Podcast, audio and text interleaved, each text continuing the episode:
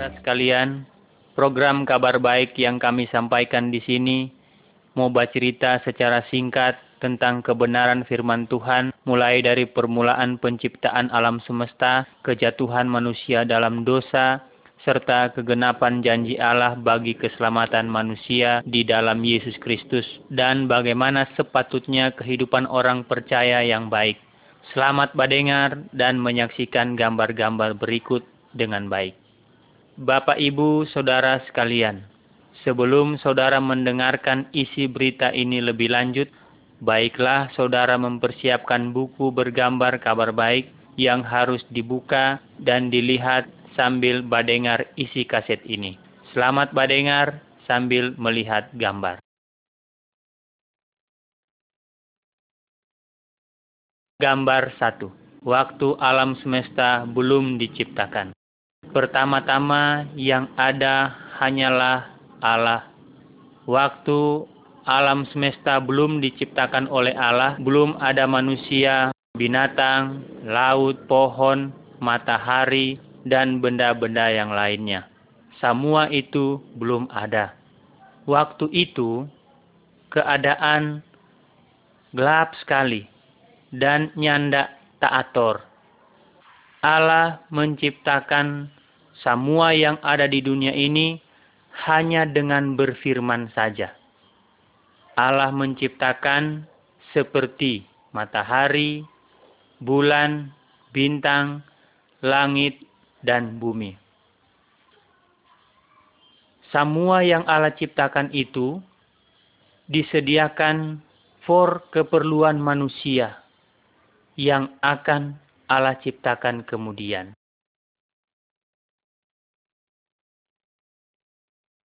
Gambar 2. Firman Allah. Buku yang ada DP gambar di sini disebut Alkitab. Kabar yang kami sampaikan di sini semua diambil dari Alkitab. Allah berbicara patorang melalui Alkitab. Alkitab mau jelaskan tentang Allah dan perintah-perintah Allah. Allah sangat sayang pa manusia. Alkitab mau kasih tunjung bagaimana DP cara supaya manusia dapat selamat atau terlepas dari hukuman dosa.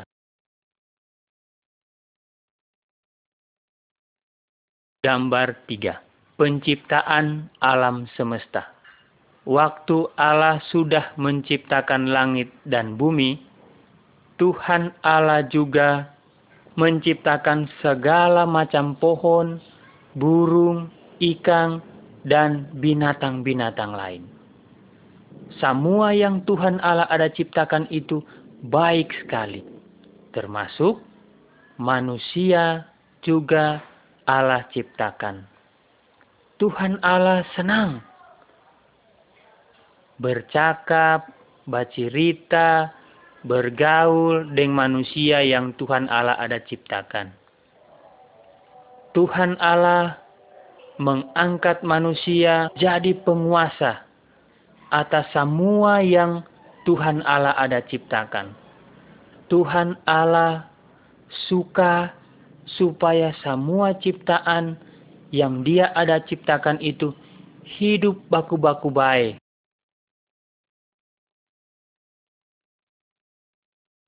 Gambar 4. Adam dan Hawa. Laki-laki yang pertama yang Allah ciptakan itu dia penama Adam. Dan perempuan yang pertama yang diciptakan Allah namanya Hawa. Adam dan Hawa dorang dua hidup bahagia di sebuah taman yang Tuhan Allah sediakan yang bernama Taman Eden. Tuhan Allah bicara Pak Adam. Buah dari semua pohon yang ada dalam kebun ini boleh ngoni makan. Tapi buah dari satu pohon yang ada di tengah-tengah kebun ini jangan ngoni makan. Kalau ngoni makan, ngoni melanggar perintah ini. Kalau ngoni melanggar perintah ini, ngoni mau dihukum. Tetapi setan datang batipu Pak Adam dan Hawa. Sampai Adam dan Hawa dorang dua makan itu buah pohon yang Tuhan ada larang itu. Adam dan Hawa so melanggar itu perintah Allah. Dorang so berbuat dosa. Sampai Tuhan Allah hukum padorang. Tuhan Allah usir Pak Adam dan Hawa dari Taman Eden. Namun, biarpun dorang so berdosa Pak Allah, Allah masih tetap sayang pada orang. Kong, Tuhan Allah berjanji, dia mau kasih seorang juru selamat yang akan mau hapuskan dorang pedosa.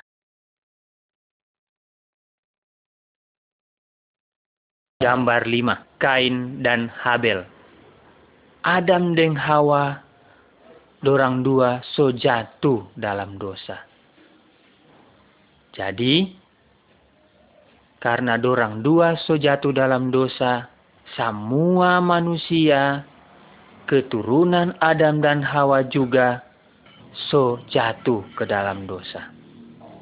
Di gambar ini ada orang yang pegang kayu pemukul ini, dia bernama Kain. Kain ini adalah anak dari Adam. Mar, Kain ini benci sekali pada dia PAD. Dia PAD penama Habel. Suatu hari, Kain pukul Pak Habel sampai mati karena Kain sudah memukul Habel sampai mati, Kain so berbuat dosa. Saudara dan kita juga so pernah berbuat dosa. Cuma kadang-kadang torang malu mau mengakui. Torang sesering badusta. Torang bajudi. Torang berzina torang menyembah berhala, basimpang opo-opo, dan torang ja berbuat jahat yang lain. Tuhan Allah benci kalau torang berbuat dosa. Tuhan Allah benci itu dosa. Gambar 6. Bahtera Nuh. Manusia keturunan Adam dan Hawa semakin lama dorang semakin jahat. Sampai Tuhan Allah mau hukum pada orang.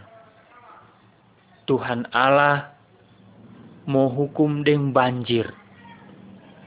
Banjir besar mau datang sebagai hukuman dari Allah. Tetapi masih ada orang yang percaya kepada Tuhan Allah. Nama orang itu adalah Nuh. Allah suruh panu baking bahtera yang besar. Setelah bahtera selesai, Nuh dan DP keluarga masuk ke dalam bahtera itu.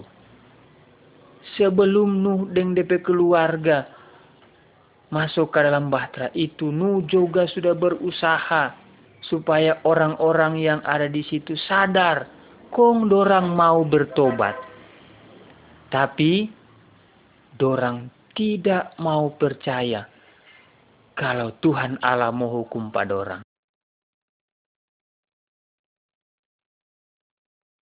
Gambar 7. Air bah atau banjir besar. Waktu Nu dan dia pe keluarga so masuk ke dalam bahtera, kunci itu pintu bahtera. Ujang besar turun selama 40 hari 40 malam. Sampai terjadi banjir besar. Semua tenggelam oleh banjir itu. Orang banyak baru mau sadar. Kong dorang baru mau iko panu. Mau masuk ke dalam bahtera. Tapi so terlambat karena Tuhan Allah so kunci itu pintu ke bahtera itu. Pokoknya semua orang yang ada di luar bahtera itu mati. karena dorang tidak percaya pada Tuhan Allah. Hanya Nuh dan dia pe keluarga yang selamat. Sebab Nuh taat kepada Allah.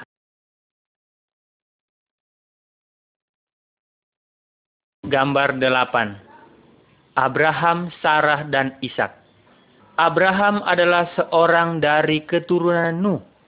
Abraham ini percaya kepada Allah. Allah berjanji Pak Abraham dan Sarah DP istri yang mandul bahwa dorang dua mau mempunyai anak. Namun dorang punya anak waktu dorang so berusia so tua sekali. Dorang dapat anak laki-laki. Dorang pe anak itu dorang kasih nama Ishak. Tuhan Allah berjanji pada orang dua bahwa melalui dorong dua keturunan, yaitu keturunan Ishak nantinya akan datang seorang juru selamat.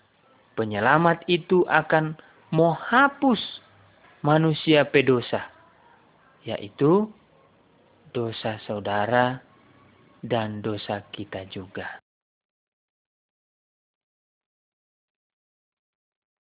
Gambar 9 Musa dan perintah Allah. Musa adalah seorang dari keturunan Abraham. Musa juga percaya kepada Allah. Pada suatu hari, Tuhan Allah suruh Pak Musa naik ke atas gunung Sinai. Di gunung Sinai itu Tuhan Allah kasih perintah-perintah Pak Musa.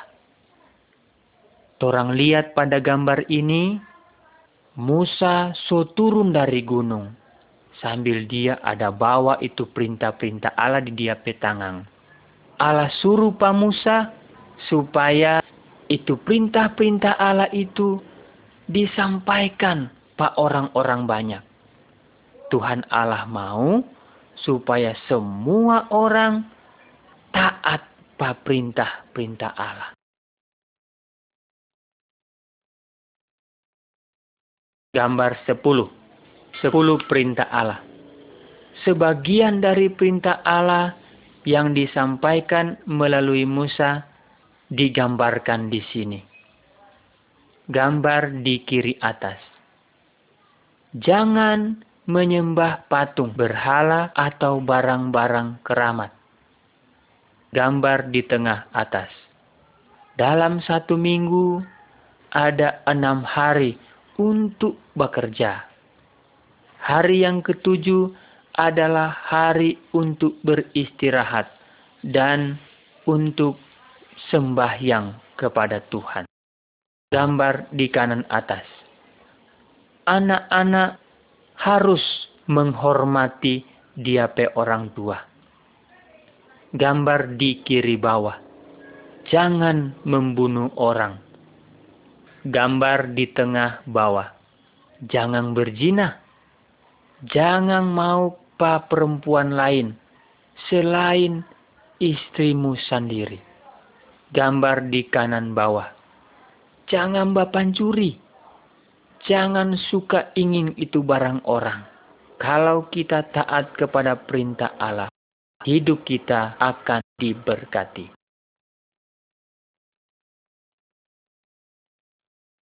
Gambar 11. Korban penghapus dosa. Waktu zaman Abraham dan Musa dulu, kalau ada orang yang ada berbuat dosa, Tuhan Allah suruh pada orang untuk menyembeli domba. Orang itu mengorbankan domba sebagai tanda bahwa dia so menyesal karena dia so baking dosa. Sekarang ini, orang nyandak perlu lagi mau sembelih itu domba atau binatang yang lain. Sebagai tanda untuk menghapus orang pedosa. Karena Tuhan Allah sudah menjadi manusia, yaitu di dalam Tuhan Yesus Kristus. Dan Tuhan Yesus sudah mengorbankan dirinya dia sudah mati untuk menggantikan torang pehukuman dosa. Tuhan Yesus so dicambuk, bahkan sampai dibunuh. Tapi pada hari yang ketiga, Tuhan Yesus hidup lagi. Seharusnya, toranglah yang mesti tanggung tuh hukuman itu. Karena torang so banyak ada baking dosa. Tetapi karena Tuhan Allah sangat sayang patorang, sampai hukuman itu dia sendiri yang ada tanggung. Supaya torang yang ada percaya pada dia, nyanda mau binasa. Tetapi torang akan beroleh kehidupan yang kekal selama-lamanya. Kalau torang mengaku, torang pedosa, dan torang mau percaya pada Tuhan Yesus yang sudah mati di kayu salib, hapus torang pedosa. Maka segala dosa yang torang ada bikin, pasti diampuni oleh Tuhan Yesus.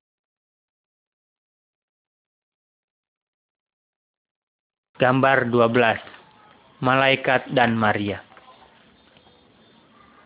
Seperti inilah caranya Tuhan Yesus datang ke dunia ini. Tuhan Yesus so menggenapkan itu janji Allah Pak Adam dan Hawa. Ada seorang gadis yang dia penama Maria. Dia masih perawan dia belum pernah tidur dengan laki-laki mana pun. Dia sudah batunangan dengan seorang laki-laki yang DP nama Yusuf. Pada suatu hari, malaikat Allah datang pada dia dan malaikat berkata, Roh Kudus Allah akan membuat engkau mengandung seorang anak laki-laki. Anak itu harus dinamai Yesus. Malaikat itu juga mengatakan hal itu Pak Yusuf. Maria petunangan lewat dia pemimpi. Yusuf bersedia untuk ambil Pak Maria mau jadi DP istri. Mar, Yusuf nyanda tidur dengan dia sampai Tuhan Yesus lahir. Tuhan Yesus penyelamat yang dapat menyelamatkan manusia dari dosa.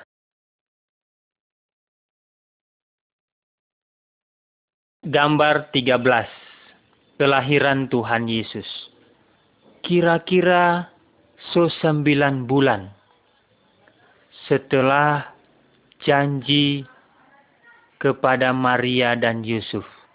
Suatu malam, Maria melahirkan seorang bayi laki-laki. Malam itu juga malaikat Allah datang kepada sekelompok gembala yang sedang jaga dorang pedomba di tengah padang. Para malaikat berkata, pada malam ini juru selamat yang dijanjikan Allah solahir. Namanya Yesus. Waktu gembala-gembala ada dengar itu malaikat ada bilang, dorang pergi. Dorang mencari Tuhan Yesus kong dorang sembah. Yesuslah yang dapat menghapuskan segala torang semua pedosa.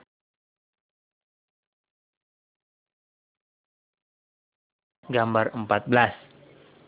Yesus seperti manusia biasa. Setelah Tuhan Yesus lahir, Tuhan Yesus bertumbuh besar seperti anak biasa juga. Pada gambar di sebelah kiri ini, torang melihat Tuhan Yesus waktu dia berumur 12 tahun. Dia sodapa mengajar tentang Allah kepada ahli-ahli agama. Tuhan Yesus tahu semua sebab Tuhan Yesus itu adalah Allah. Pada gambar di sebelah kanan, Orang lihat Tuhan Yesus sudah berumur 30 tahun. Tuhan Yesus sementara mengajar pak orang banyak.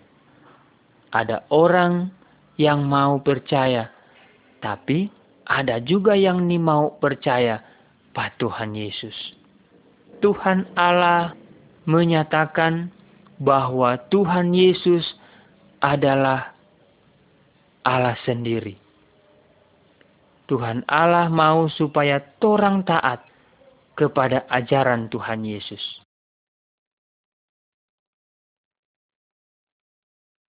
Gambar 15 Yesus membuat mujizat. Tuhan Allah yang torang percayai itu namanya Yesus. Dia hebat sekali. Dan dia sangat berkuasa. Tuhan Yesus lebih berkuasa dari semua setan dan dukun-dukun. Lihat gambar di sebelah kiri. Tuhan Yesus kasih sembuh orang yang buta. Lihat gambar di tengah. Tuhan Yesus kasih hidup ulang orang yang sudah mati. Lihat gambar di sebelah kanan. Tuhan Yesus ada bajalang di atas air. Tuhan Yesus sanggup mau tolong hidup saudara. Karena Tuhan Yesus adalah Allah yang Maha Kuasa.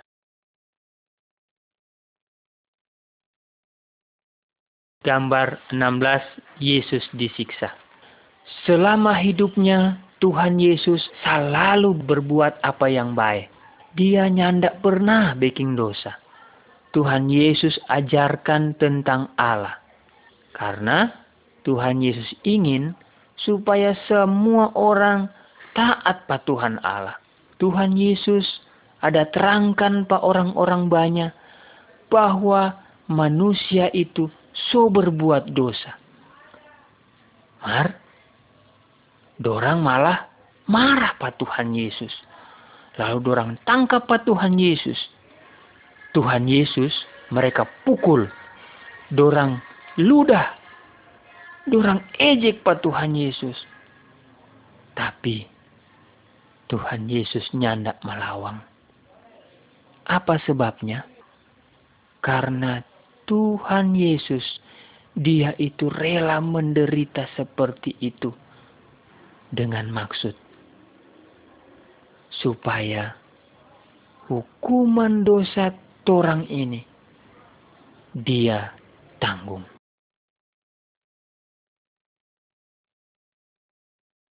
Gambar 17, Yesus disalibkan.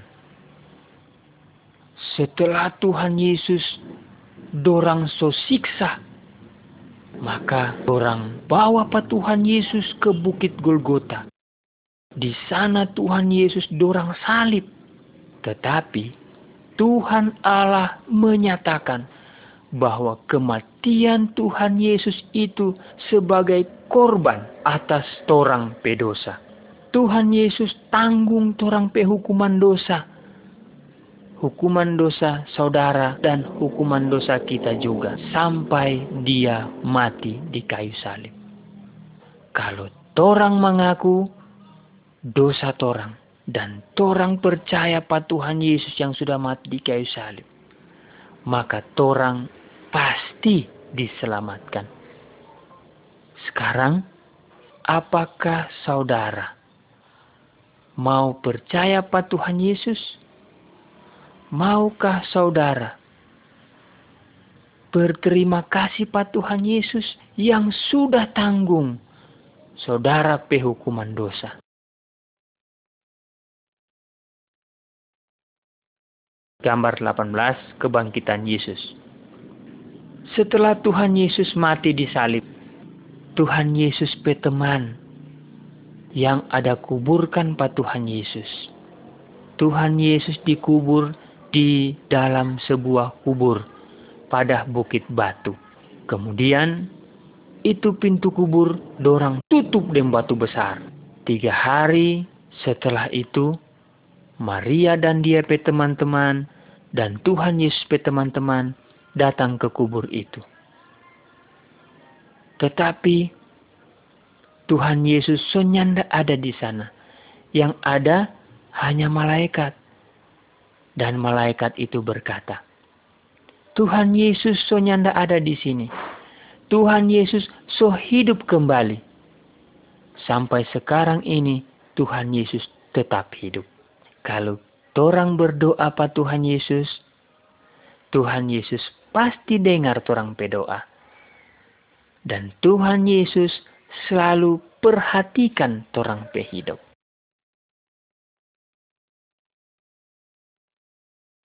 Gambar 19 Thomas Setelah Tuhan Yesus bangkit dari kematian, banyak sekali orang yang bertemu dengan Tuhan Yesus dan berbicara dengan Tuhan Yesus. Namun, seorang muridnya yang namanya Thomas nyanda ada pada waktu Tuhan Yesus menampakkan diri. Sehingga Thomas nyanda percaya bahwa Tuhan Yesus itu so hidup lagi. Thomas bilang, sebelum kita lihat DP bekas paku pada DP tangan, kita nyanda percaya bahwa Tuhan Yesus so bangkit. Kemudian Tuhan Yesus datang Pak Thomas dan Tuhan Yesus kasih lihat itu DP bekas luka. Baru Thomas percaya bahwa Tuhan Yesus sudah bangkit karena dia solia. Tapi Tuhan Yesus mau supaya torang percaya pada dia. Walaupun torang belum pernah lihat dengan torang pemata kepala sendiri.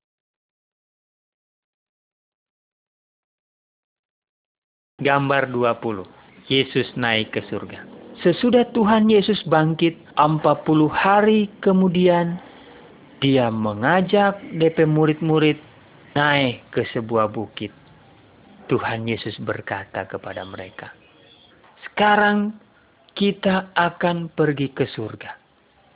Setelah kita pergi, Ngoni harus beritakan tentang kita kepada semua orang. Ngoni jelaskan bahwa kita pernah disalibkan untuk menanggung hukuman dosa semua orang. Dan semua orang yang percaya pada kita, dosanya diampuni. Nanti dia boleh tinggal bersama dengan kita di sorga. Lalu Tuhan Yesus pemurid-murid melihat Tuhan Yesus so terangkat ke sorga.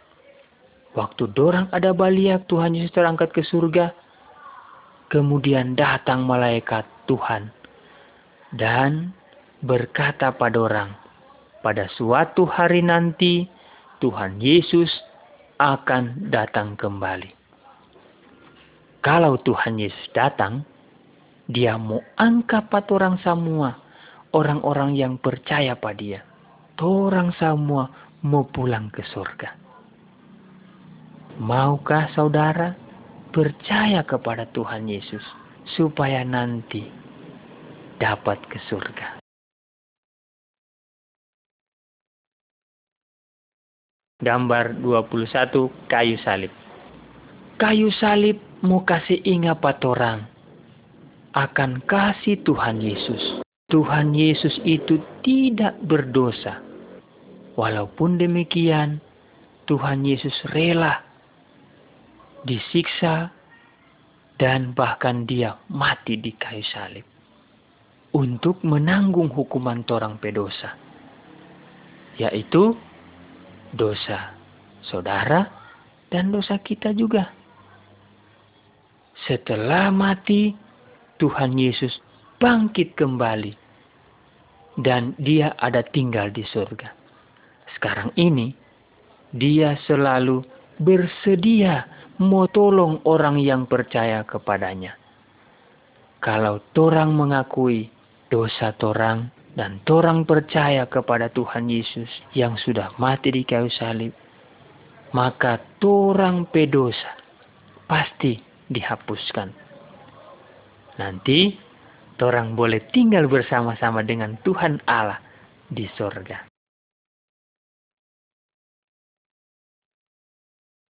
Gambar 22. Dua jalan. Tuhan Yesus mengatakan ada dua jalan.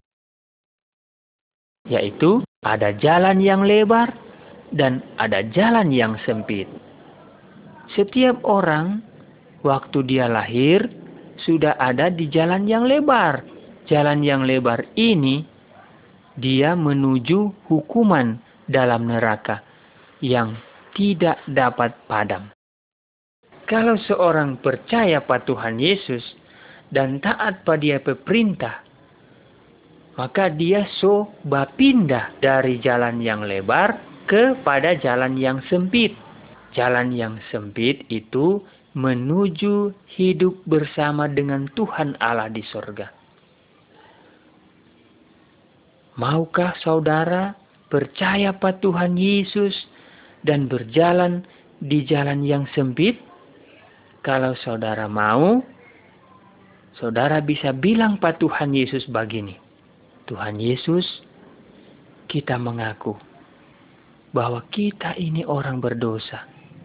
Kita percaya bahwa Tuhan Yesus sudah mati di kayu salib untuk menanggung kita berdosa. Tuhan, ampunilah kita dan ubahlah kita pehidup. Kita mau tinggal bersama dengan Tuhan Yesus di surga. Terima kasih Tuhan Yesus. Amin. Kalau saudara sungguh-sungguh berkata demikian kepada Tuhan Yesus, Dia akan mengangkat saudara sebagai anak Allah dan Allah sebagai Bapa saudara.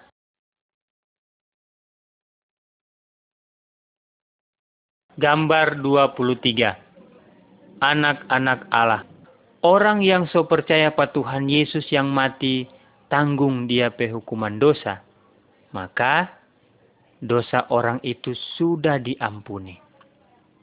Tuhan Yesus akan mengubah dia pehidup menjadi lebih baik. Orang yang sudah mengalami hal inilah yang sebenarnya disebut orang yang sudah percaya. Dia so dapat memanggil Allah itu sebagai Bapa dan dia disebut sebagai anak Allah. Allah sayang semua orang dari berbagai macam suku dan berbagai macam bangsa. Di dalam gambar ini orang melihat Tuhan Yesus sedang menyambut semua orang yang sudah percaya pada Tuhan Yesus. Allah mau supaya saudara dan kita juga percaya pada Tuhan Yesus dan menjadi anak-anak Allah.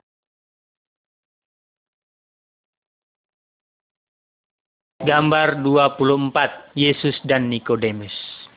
Dalam gambar ini kita melihat Tuhan Yesus sedang berbicara dengan seorang guru agama. Dia bernama Nikodemus. Tuhan Yesus ada terangkan pada dia, setiap orang supaya dapat masuk ke surga, dia harus diperbaharui jiwanya. Hanya Roh Kudus yang dapat memperbaharui jiwa manusia. Torang sendirinya tidak bisa. Meskipun dengan seluruh amal perbuatan kita. Karena kita semua sudah berdosa. Dengan mengaku dosa dan percaya bahwa Tuhan Yesuslah yang dapat menghapuskan torang pedosa. Maka roh kudus akan memperbaharui torang pejiwa.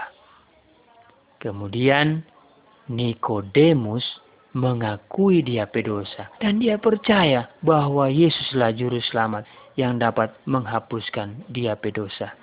Tetapi bagaimana dengan dosa saudara?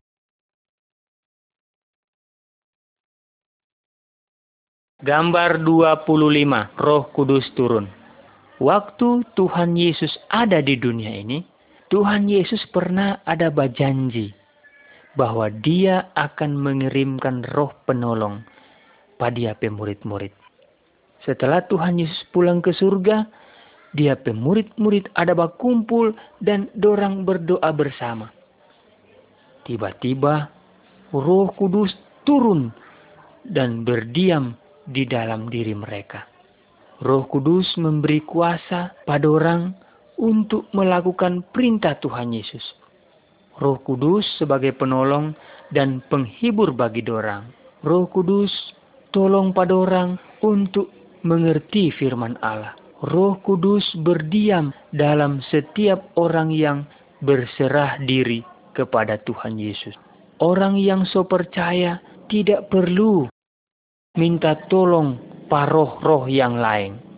Roh Kudus ingin sekali menolong orang yang sudah percaya. Tapi cuma untuk melakukan hal-hal yang menyenangkan Allah.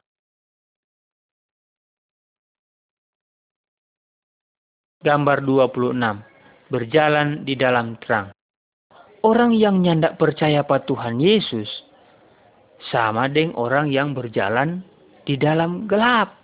Dorang sering kali tersesat dan dorang sering kali jatuh karena tidak ada lampu.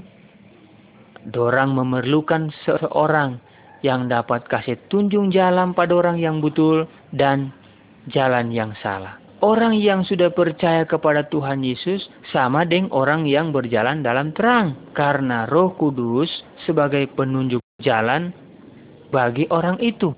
Roh kudus menerangi jalan torang dengan kebenaran firman Allah.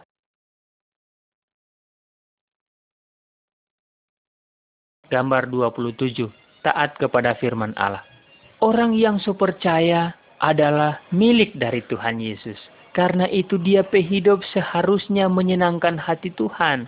Dia mesti taat kepada perintah Tuhan Yesus dan setia dalam sembahyang. Dia suka berdoa dan suka mendengarkan firman Tuhan. Alkitab mengatakan bahwa yang sudah percaya tidak boleh berjinah, tidak boleh berkelahi, tidak boleh mencuri, menyembah berhala atau menyembah roh orang mati.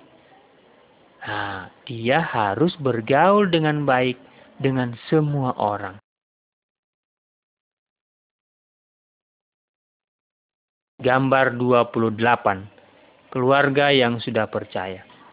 Keluarga yang so percaya kepada Tuhan Yesus harus hidup sesuai dengan firman Allah. Suami yang sudah percaya harus sayang pada istri.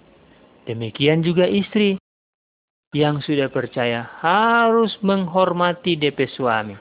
Sama-sama harus saling setia dan tidak boleh serong dengan orang lain. Dorang harus saling tolong menolong. Dorang harus mengasuh anak-anak dengan baik dan mengajarkan Tuhan Yesus pada orang pe anak-anak.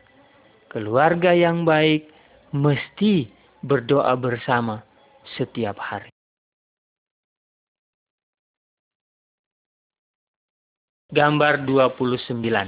Mengasihi orang lain. Allah menyuruh orang banyak supaya mengasihi semua orang. Termasuk orang yang ada babeking jahat patorang.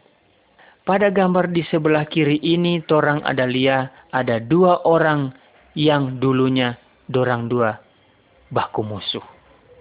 Tetapi sekarang dorang sudah baku baik ulang. Nah, dalam gambar sebelah kanan, torang ada lia seseorang sedang menolong orang yang kena musibah. Padahal orang yang dia tolong ini dulunya suka bermusuhan dengan sukunya. Orang yang sudah percaya harus berbuat baik kepada semua orang dan mau mengampuni orang yang ada berbuat salah pada dia. Kalau kita mau mengampuni orang lain, maka Tuhan Allah juga akan mengampuni orang pedosa.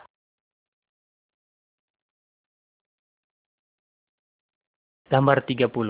Tuhan Yesus yang berkuasa. Dalam gambar ini dapat orang lihat. Ada dua orang yang sedang membakar patung, jimat, dan barang-barang keramat. Orang yang percaya pada Tuhan Yesus, sonim boleh minta tolong pada dukun-dukun, pak patong, pak jimat, atau barang keramat, ataupun roh orang-orang mati karena Tuhan Yesus jauh lebih berkuasa daripada apa pun juga. Kalau orang sakit atau merasa takut, Jangan minta tolong padukun, papatong, atau jimat, atau roro orang manti. Minta tolong jo, pa Tuhan Yesus. Berdoa jo pa dia. Katakan apa yang ngana ada perlu. Tuhan Yesus sangat mengasihi pengana. Tuhan Yesus dengar kalau ngana berdoa dan selalu dia bersedia untuk mau tolong pengana.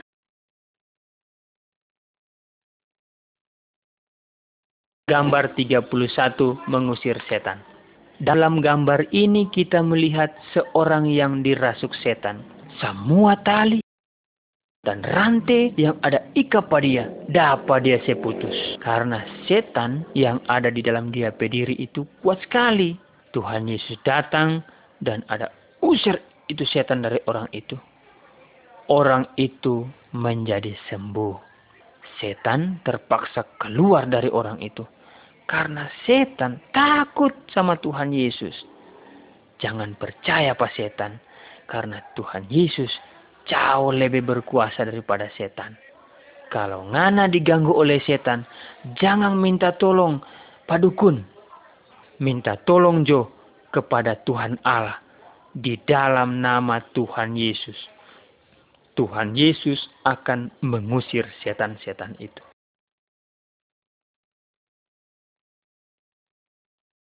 Gambar 32. Iblis atau setan adalah musuh Tuhan Yesus. Dan juga musuh orang-orang yang so percaya pada Tuhan Yesus. Setan itu berusaha mau tipu orang yang so percaya. Supaya dorang mau lupa pada Tuhan Allah. Setan ada berbuat orang percaya memikirkan mengenai banyak uang. Setan membuat orang percaya memikirkan tentang pakaian dan barang-barang berharga lain. Tetapi orang yang sudah percaya harus tetap taat dan setia patuhan Allah. Orang yang so percaya ni mau sampai dia mau ada hutang, dia selalu ingat akan janji Tuhan Allah, yaitu semua yang dibutuhkannya akan disediakan oleh Tuhan Yesus. Gambar 33. Kalau orang percaya berdosa lagi. Dalam gambar ini kita melihat seorang laki-laki yang sudah banyak berbuat dosa. Dia ada hamburkan dia pedoi yang diperoleh dari dia pepapa. Dia pergi, dia berbuat jina, dia bajudi, dia bafoya-foya, dia baroyal de sekendak DP hati. Setelah DP doi habis, dan DP tamang-tamang semua sok aset tinggal pada dia, baru dia menyasar. Dia datang ulang pada dia pe papa dan dia minta ampun karena dia pe papa sangat sayang pada dia.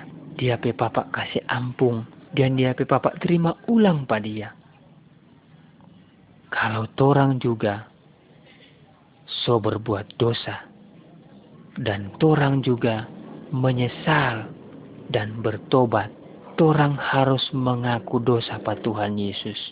Tuhan Yesus sayang pada orang. Tuhan Yesus pasti mau kasih ampun torang-torang pedosa.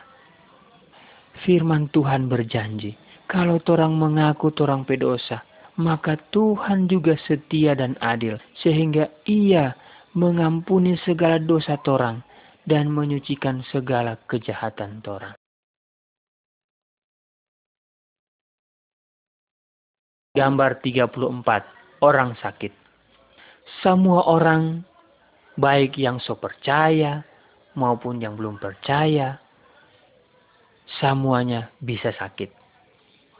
Dalam gambar ini, orang lihat ada satu orang yang sedang berbaring karena dia sakit. Orang bisa sakit karena dia makan makanan yang nyandak baik atau karena dia minum air yang kotor dan atau karena dia tidak memelihara tubuhnya. Orang juga bisa sakit karena dirasuk setan dan karena kena pengaruh sihir atau ilmu-ilmu hitam. Kalau orang yang sudah percaya sakit, apa yang harus dilakukan? Berdoalah Pak Tuhan Yesus. Tuhan Yesus pasti mau dengar nganape doa. Tuhan Yesus berkuasa mau kasih sembuh segala macam penyakit. Atau rumah sakit, boleh juga berobat ke sana. Tuhan Yesus juga dapat memakai obat-obatan untuk mau kasih sembuh pangana. Tapi jangan ngana pigi padukun. Mintalah pertolongan Pak Tuhan Yesus. Tuhan Yesus lebih berkuasa dari segala dukun ataupun roh-roh jahat.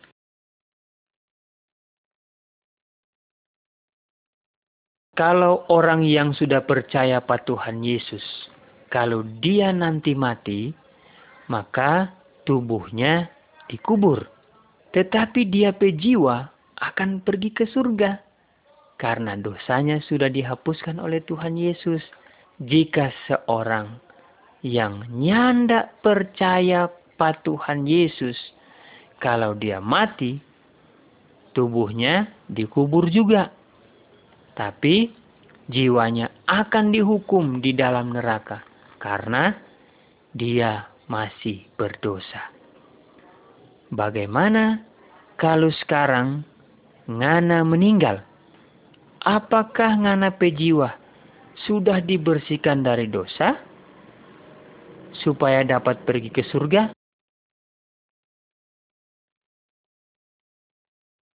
Gambar 36 tubuh Kristus. Setiap bagian dari tubuh torang ini mempunyai tugas masing-masing. Misalnya, torang pemata ini untuk melihat, torang pemulut ini untuk bicara, dan torang petelingang ini untuk mendengar. Kalau ada satu bagian saja yang sakit, maka semua torang petubuh ini mau rasa sakit.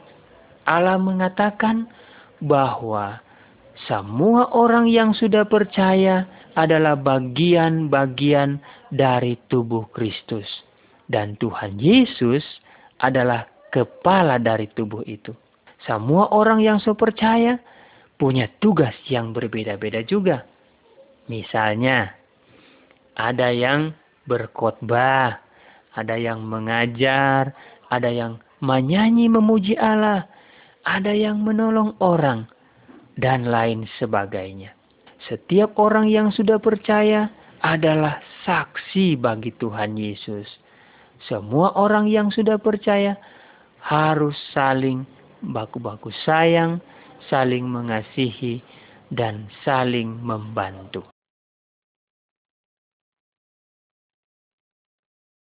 Gambar 37 Tuhan Allah memerintahkan supaya setiap minggu orang harus menyediakan waktu untuk sembahyang kepada Tuhan.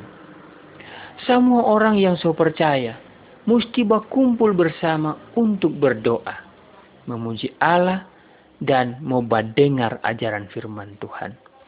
Satu orang yang sungguh-sungguh percaya bisa mengajar dari firman Allah. Orang yang so percaya mesti selalu memperingati hari kematian dan hari kebangkitan Tuhan Yesus sampai Tuhan Yesus datang kembali. Gambar 38 Tuhan Yesus akan datang kembali. Sekarang ini Tuhan Yesus so ada di sorga. Tetapi suatu hari nanti Tuhan Yesus pasti mau datang lagi ke dunia ini. Kalau dia datang, maka semua orang yang so percaya akan diangkat ke surga. Tetapi orang yang ni mau percaya pada Tuhan Yesus akan dikasih tinggal dan dihukum di dalam neraka. Orang yang belum bertobat dan dia hidupnya tidak berubah juga akan dihukum. Apakah ngana so siap kalau Tuhan Yesus datang sekarang?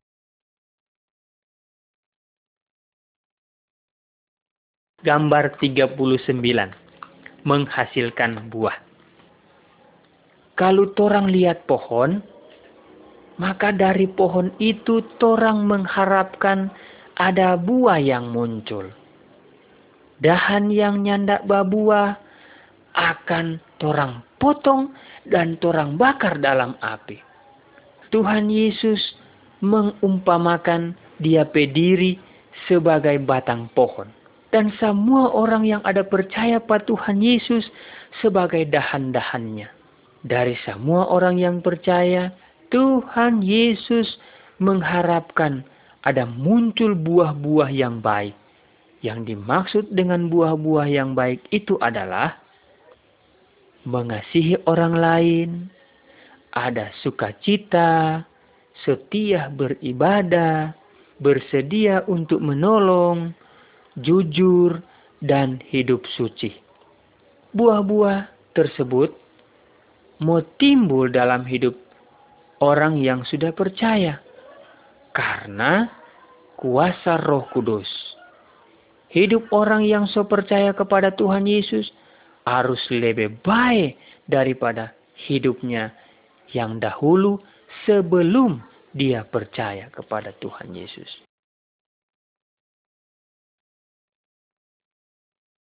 Gambar 40 Bersaksi kepada orang lain. Apakah Ngana so percaya kepada Tuhan Yesus? Kalau Ngana benar-benar percaya, Ngana boleh katakan kepada Ngana pe keluarga bahwa Tuhan Yesus itu sangat baik Ngana katakan juga kepada Ngana pe teman-teman bahwa Tuhan Yesus juga sangat sayang pada orang semua. Ngana katakan bahwa Ngana pe hati sekarang so tenang dan nyanda tako lagi pas setan-setan ataupun hantu. Karena Tuhan Yesus sudah menyediakan tempat di sorga for ngana yang benar-benar percaya. Ngana katakan pas semua orang bahwa ada tempat di sorga bagi orang yang mau percaya pada Tuhan Yesus. Sebaliknya, Ngana katakan pada orang bahwa ada tempat hukuman bagi orang yang menolak Tuhan Yesus. Ngana kasih tahu pada orang bahwa Tuhan Yesus ingin menyelamatkan semua orang agar nyandak dihukum di neraka. Ngana mau menjadi saksi bagi Tuhan Yesus. Pikirkanlah hal-hal yang baik dan ngana ambil keputusan yang tepat. Tuhan Yesus pasti akan memberkati saudara.